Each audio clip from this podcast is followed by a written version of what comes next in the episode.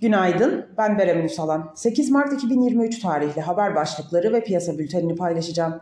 Fed Başkanı Powell'ın faizleri daha önce öngörülenden daha fazla ve belki daha hızlı artırmak zorunda kalabilecekleri mesajını vermesinin ardından ABD'de kısa vadeli tahvil faizleri ve dolar yükseldi, borsalar geriledi.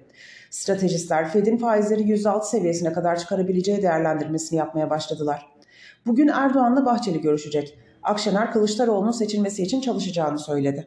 Piyasalara genel olarak bakacak olursak pay piyasalarında bilanço dönemi ve deprem sonrası oluşan beklentilerle beraber hisse ve sektörel bazı ayrışmaların süreceğine inanıyoruz. 14 Mayıs'ta gerçekleşmesi beklenen seçim öncesi yapılacak siyasi açıklamaların dalgalanmaları arttırabileceğini düşünmekle beraber seçim tarihine kadar dalgalı yukarı yönlü seyrin süreceğini düşünüyoruz. Bu sabah Alman DAX vadelisi negatif seyrederken ABD vadelileri ve Asya'da karışık bir seyir izleniyor. Teknik analiz verilerine bakacak olursak gün içinde 5320'lere doğru gerileme alım fırsatı, 5510 ve üzerine yükseliş ise trade amaçlı kar satışı fırsatı olarak takip edilebilir.